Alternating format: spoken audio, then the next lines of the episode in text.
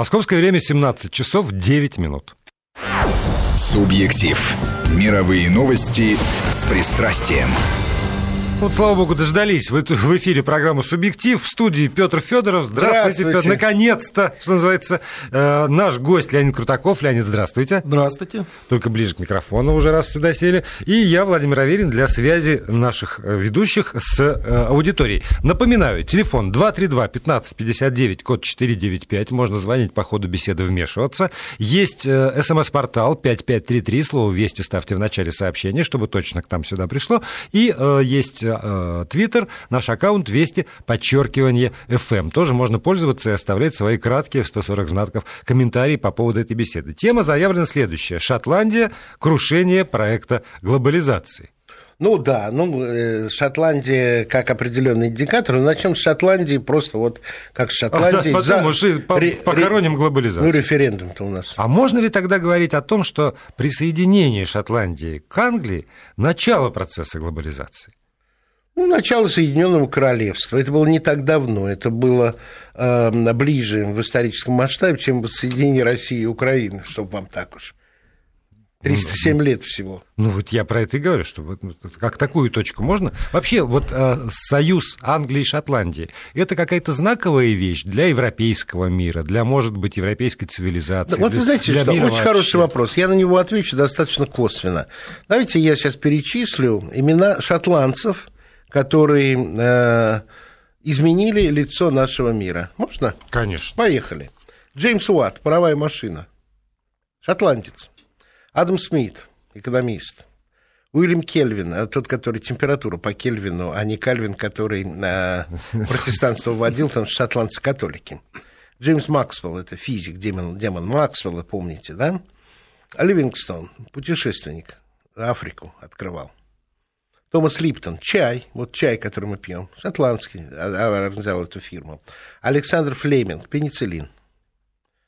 А, Джон Данлоп, пневматические шины. Это он, аптекарь, кишочку резиновую склеил, накачал, чтобы сынишка не гремел железными ободами велосипеда в квартире. Эндрю Карнеги, ну, даже представлять не надо, правда? Александр Белл, изобретатель телефона, один из. Их, они одновременно изобрели, но один из них он. А братья Макдональдс в 1954 году открыли сеть ресторанов, но долго не продержались, их а, компаньон обокрал и все у них выкупил. Но, тем не менее, шотландцы. То есть простые, честные шотландские парни. Да. Роберт Браун, ну, по-старому Браун, Броуновское движение.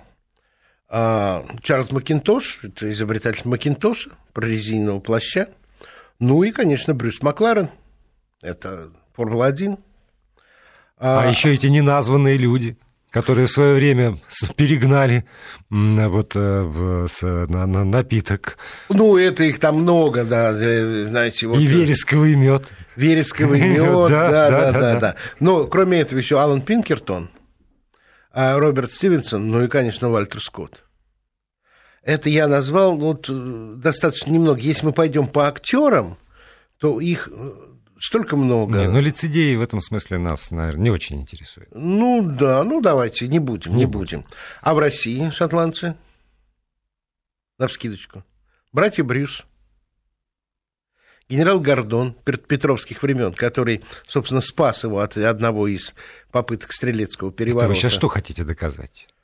А, Барслай де Толли. Вклад Шотландии в развитие Лермонтов. русской государственности? А как же? А как же? Вот если серьезно, вы видите, какой серьезный разнообразный список, сколько Шотландия дала миру.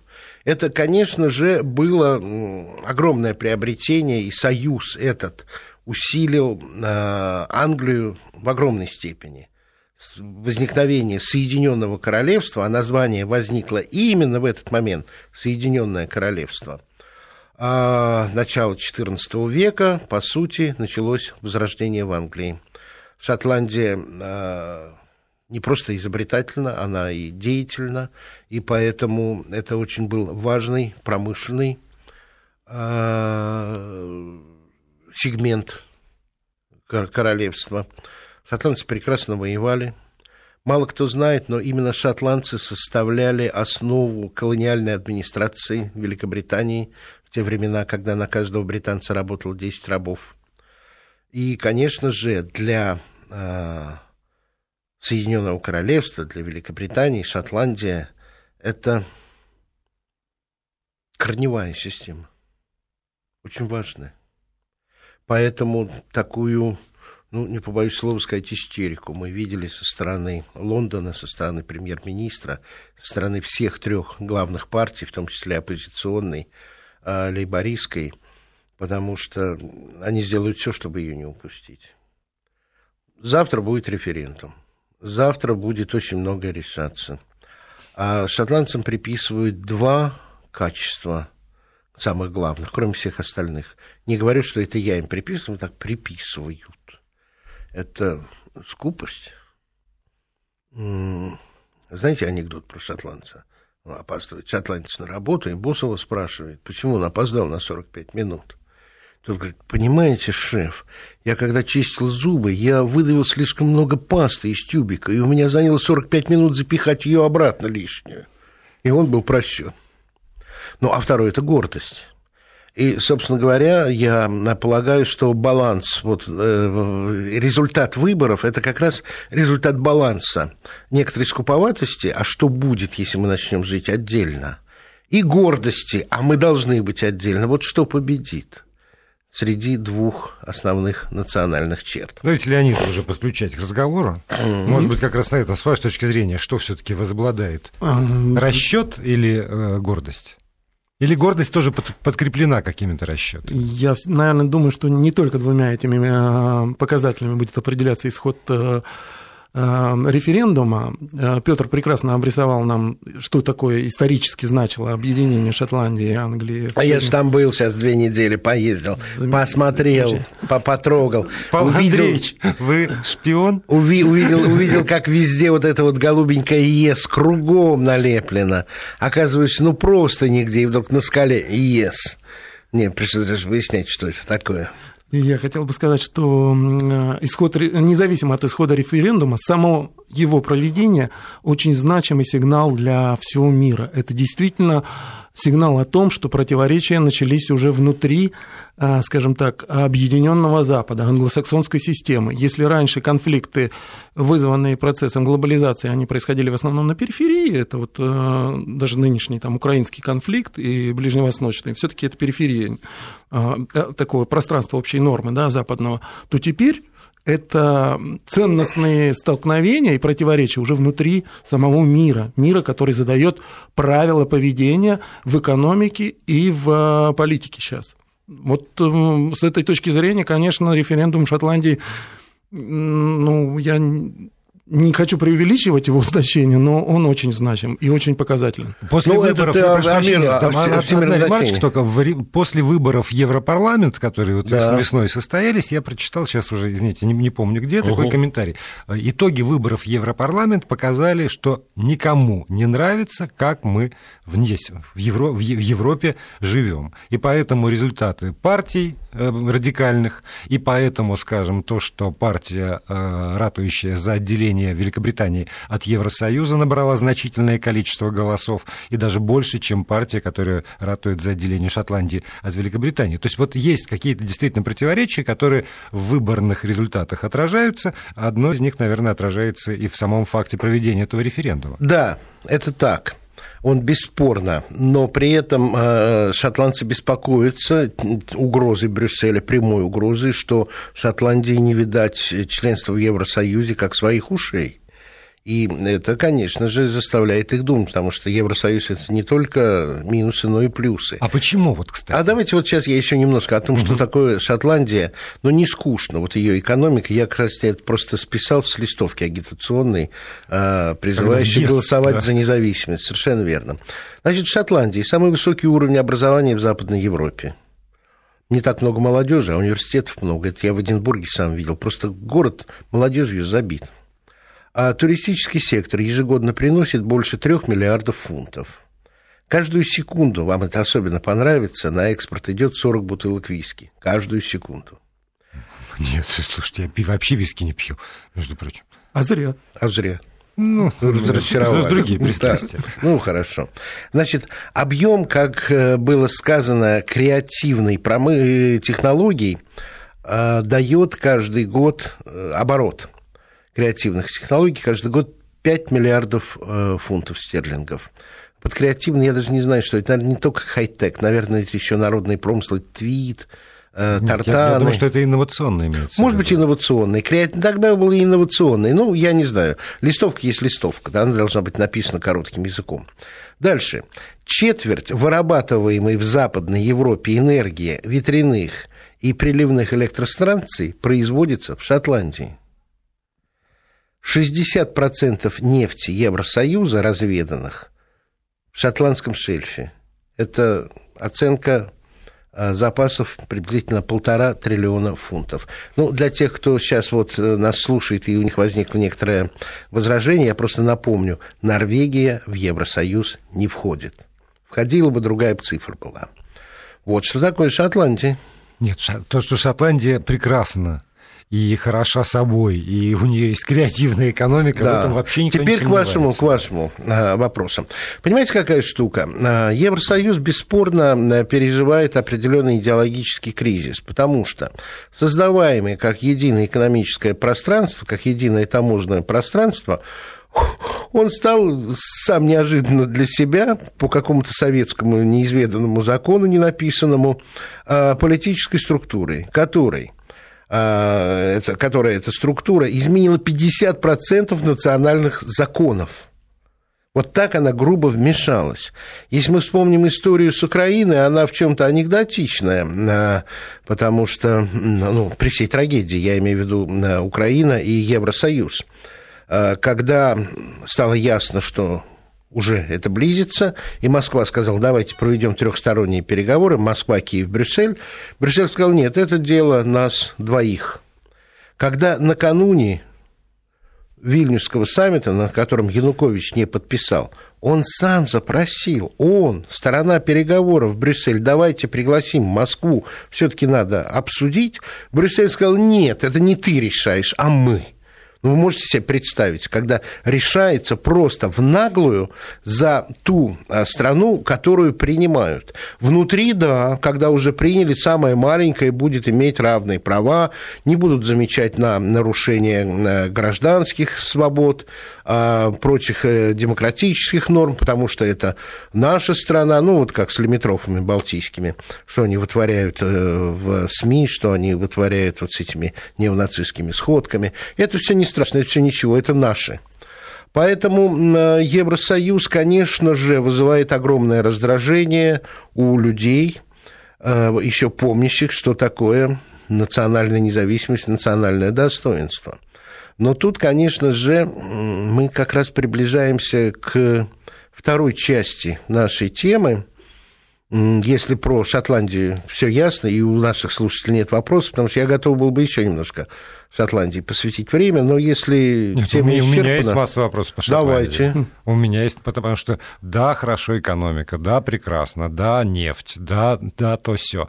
Но при этом, а, вы говорите, Шотландия переживает там, из-за того, что Брюссель ей сказал, что не видать Евросоюза, да. От, от чего же? Ну, раз так уже в Евросоюзе все нехорошо, как только что мы услышали. И тогда зачем же ей такой гордый туда, в Евросоюз?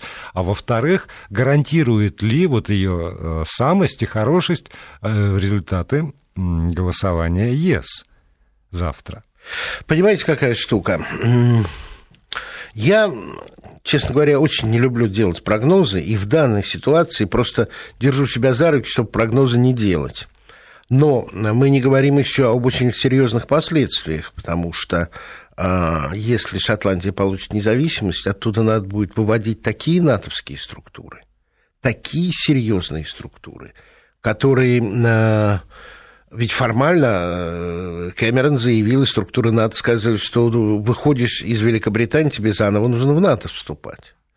Я вот как раз насчет этого думаю, что предметом торговли будет не уничтожай базы лодок Трайдент, не уничтожай станцию слежения за лодками в Северной Атлантике. И если это не будет уничтожено, в случае голосования за независимость, конечно, Шотландии в НАТО место обеспечено. Конечно. Но э, о чем думают люди, отделяясь от Великобритании? Они, конечно же, в первую очередь думают не о Брюсселе. Брюссель у них вызывает некоторое недовольство. Но если свершится все то, что им обещает Англия, нормальную границу с таможней, с определенным, э, если не паспортным режимом, то режимом передвижения, а, без фунта как валюты, с соблюдением территориальных вод, потому что сейчас рыбаки бьют тревогу, если по чести. Они ловят рыбу в огромной степени, в том числе и в английских э, промышленных водах, водах, собственно, английских, совершенно верно. Поэтому кто-то выиграет, кто-то проиграет. Так всегда. И люди бешено считают. А, а что, собственно говоря, нам от этого будет?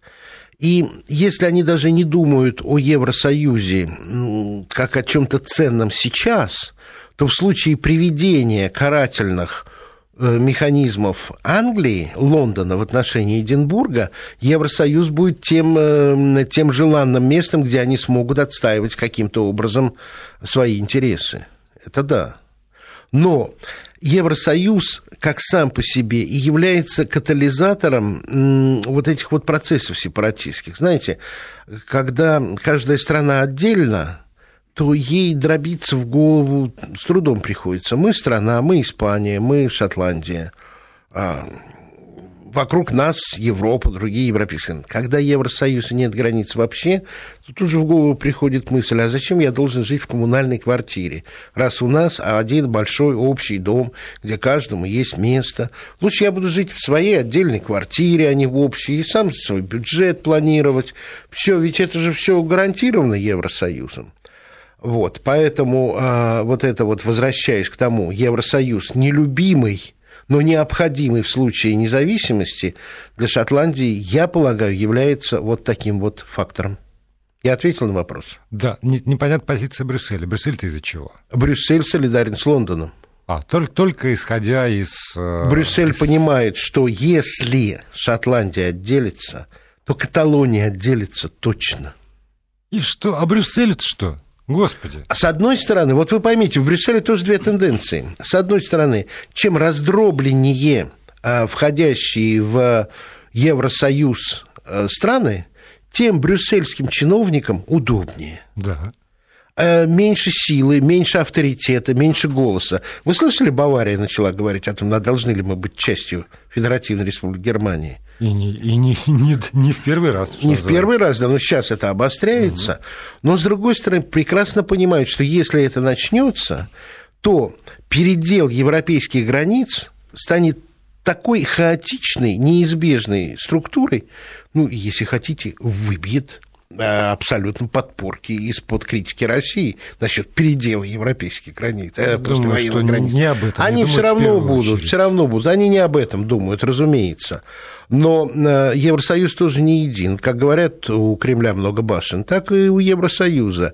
Есть э, бюрократы, которыми Дом Европы набит страшнее всякого обкома. Я там был, и поэтому я знаю, что я говорю. Это чудовищная картина вот крысиные пробежки евробюрократов по коридору с бумажкой в руке, это... А когда они все выходят э, поесть, пообедать, это тоже, знаете, такое бюрократическое это как цунами. страшная разрушительная Не сила. то слово, вот абсолютно. То Но есть и головка идеологи, которые понимают, чем это им грозит. И в итоге политику определяют, реализуют еврократы, но все-таки контролируют э, верхушки структур. А они прекрасно понимают, и Меркель понимает, что не надо давать э, воодушевление сепаратистским движениям у нее самой, которые не такие сильные, но есть, испанцы понимают. Франция тоже у нее Корсика, тоже да, там в каждой стране есть. Э, Мы этому даже что, посвящали да. целую передачу, угу. но напомнить надо. Но вот то, что у меня вопросом является... Давайте а... эту интригу сохраним. Как раз. Хорошо. Нас, да, сейчас, сейчас новости. Я напомню, что у нас, а никто у нам нас не звонит. Петр Федоров и Леонид Крутаков, которого мы услышим во второй части программы. Да. И после новостей продолжим. Ну, продолжаем. Петр Федоров, Леонид Крутаков и я, Владимир Аверин, здесь в студии для того, чтобы рассказать, наконец, да, объясните людям, почему же это конец глобализации. Дайте Леониду сразу. Давайте, слово. но я хотел бы уточнить вопрос, потому что э, у меня вопрос к Леониду, на самом деле, абсолютно искренний это результат глобализации, целью которой было, как бы скажем, создание наднационального общего некого пространства, когда национальная принадлежность уже не важна, или это действительно кризис глобализации, о которой не так давно и Бильденбергский клуб говорил, и такое впечатление, что вообще я не помню, когда последний раз слышал слово глобализация в позитивном смысле от, э, ну, скажем, ньюсмейкеров Америки. Нет ли такого ощущения, что проект глобализации заброшен и начинается что-то новое? Ну, это не просто ощущение, по-моему, это об этом свидетельствуют все процессы. И, которые... и Шотландия тоже? Шотландия тоже, потому что, Петр, вы прекрасно рассказали... Мы о... на «ты» с тобой. Да, извиняюсь. Петр, ты прекрасно рассказал о всех э, коллизиях, которые э, бюрократических, административных, которые связаны да. с э, Шотландией, с Евросоюзом, но на самом деле, если говорить о системном уровне, то вот. это называется это кризис национальной идентификации, то есть попытка утвердить некие общие ценности, подчинить им, этим ценностям, национальные ценности на основе экономического детерминизма. То есть, когда экономика провозглашается главным а, регулятором общественных отношений. Но это не так. Потому что, а, то есть... Ты говоришь сейчас, чтобы у слушателя не осталось сомнения, о принципах глобализации. Да. Естественно, принцип глобализации, потому что в основу положено, если это говорим о Евросоюзе, то это единая валюта евро, если говорить о глобализации в широком смысле, да, который да. был, то это доллар как мировая валюта, да, и евро одна из э, их, его ипостасей. Ипостасей, да. Поэтому, конечно, глобализация, она э, как бы чем характеризуется? Это попытка втянуть, то есть, во-первых, старт ее произошел не с э, объединения Шотландии с Англией, а, скажем так, с развала СССР, потому что исчез идеологическое противостояние, и вот это пространство, огромное пространство экономическое Восточной Европы и Советского Союза, оно э, оказалось э, на, перед рынком, но при этом никак рыночно не организованное. Стал вопрос, как его освоить. Освоить, да. Вот, напрямую напечатать доллары на объем активов, которые оказались, в, это бы выглядело как откровенная экспансия Америки, да, поэтому был там привлечен механизм через фондовый рынок. А, то есть э, раздували э, стоимость активов, она происходила, капитализация происходила на фондовом рынке. Отсюда произошла, происходит э, феномен финансового пузыря. То есть активы находились на территории бывшего Советского Союза, а капитализировались они в американской юрисдикции на фондовом мировом рынке. То есть там стоимость э, росла, а здесь в противовес образовалась такая так называемая фондовая э, финансовая впадина, то есть недооцененность угу. активов. То есть российские активы оказались не, э, здесь не, не, эм, не наполнены ликвидностью, деньгами. Вот.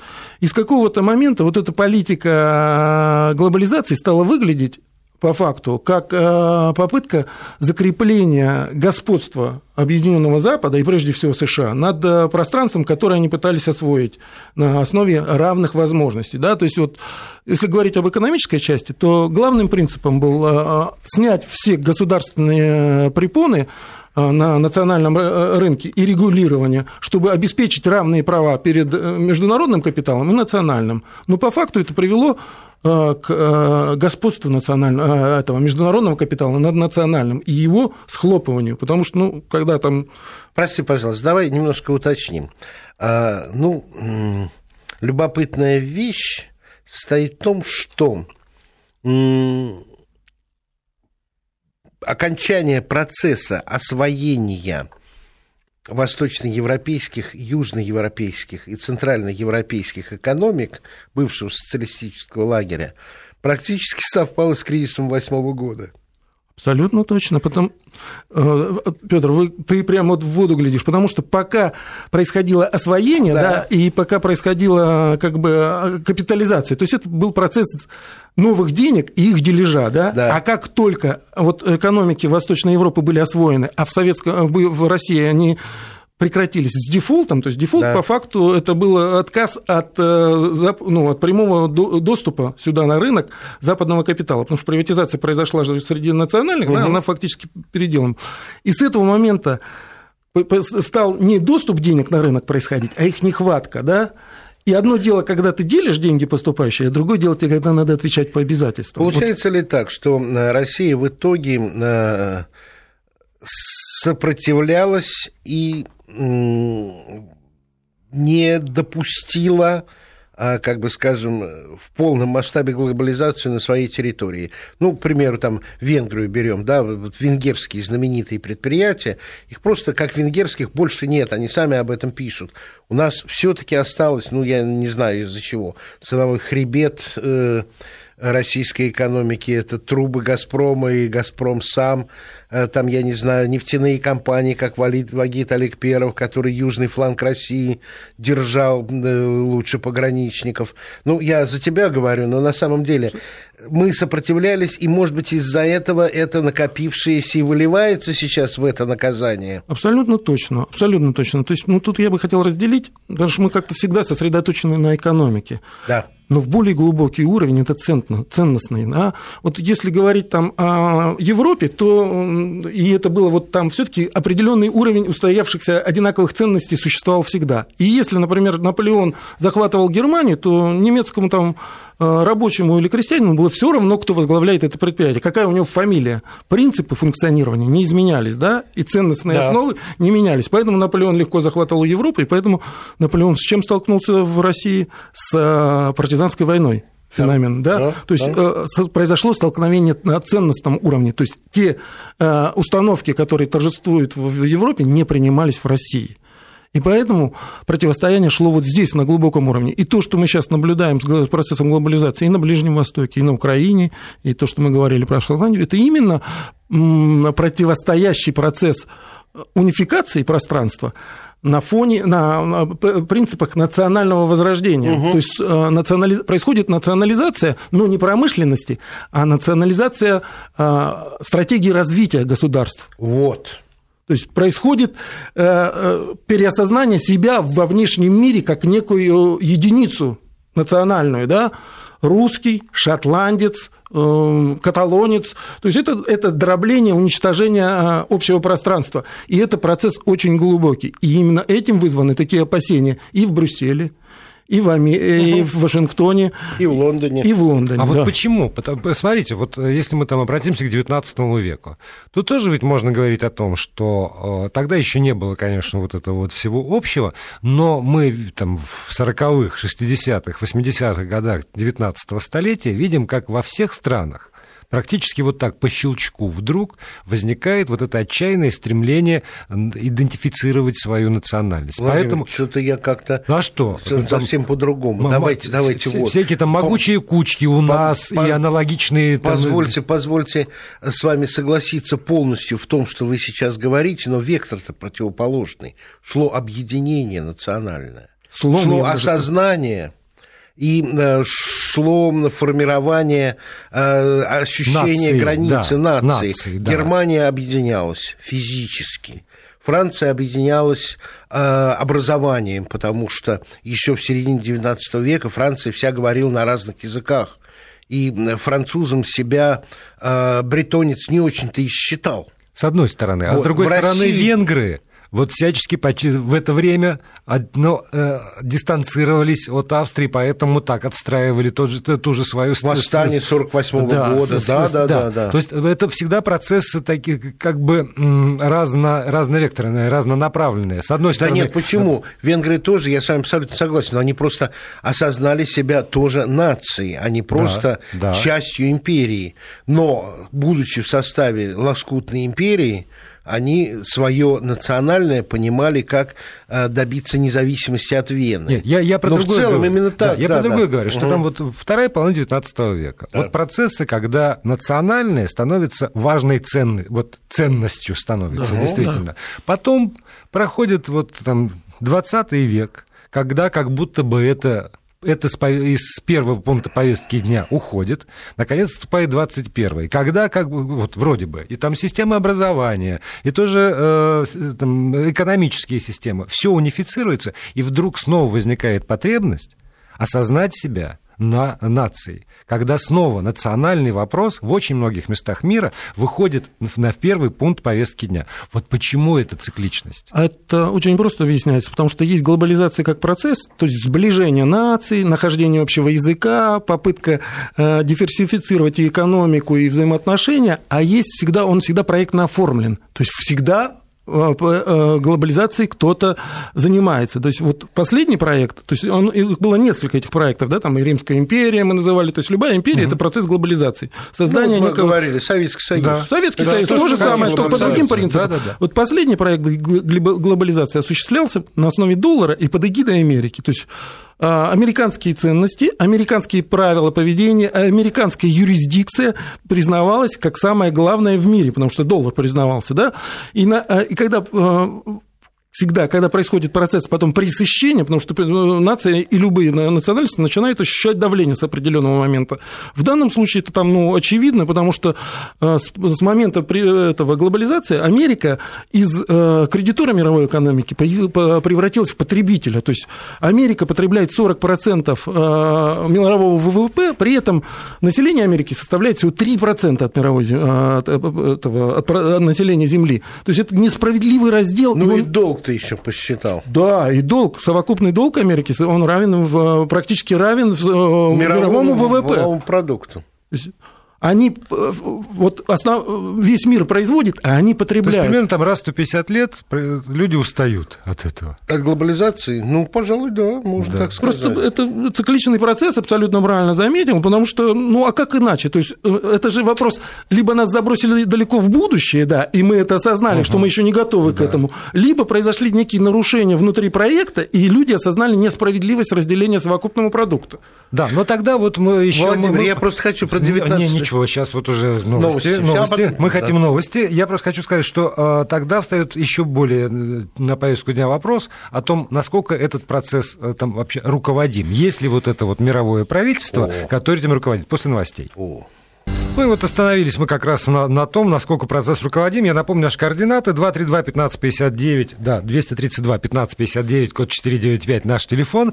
Э, в Твиттере аккаунт Вести, подчеркивание FM и смс-портал 5533 со словом Вести в начале сообщения. Мы готовы выслушать звонок.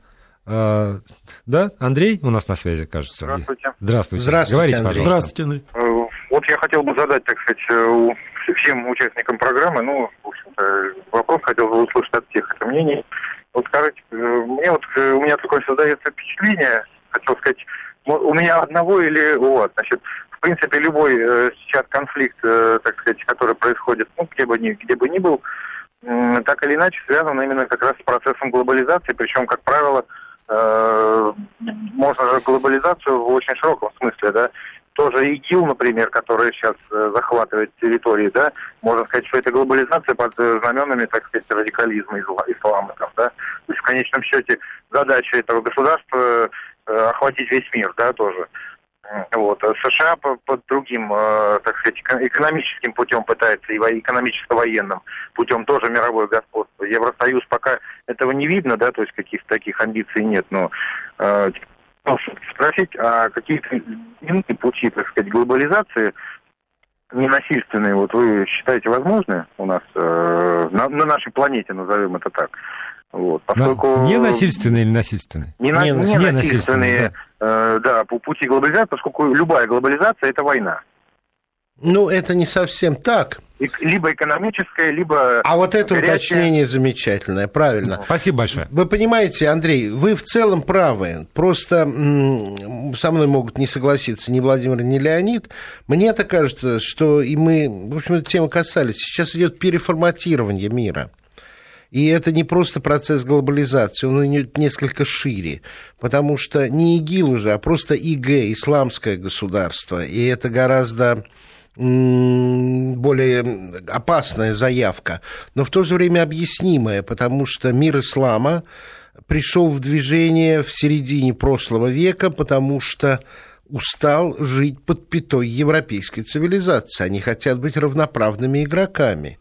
Это выражается сейчас в таких достаточно страшных формах, но и э, противодействие этому желанию стать равноправным э, представителем на земном шаре европейцам, подавление тоже идет в чудовищных формах. Мы просто с вами стоим перед медиатизацией, и, ну, скажем, два обезглавленных или уже три обезглавленных европейца, э, ну, представителей европейской цивилизации и тысячи погибших э, от европейского оружия не только в Ираке, не только в Ливии, э, не только в Сирии, где ясно, что была определенная э, накачка антибашаровских, Башара Асада сил.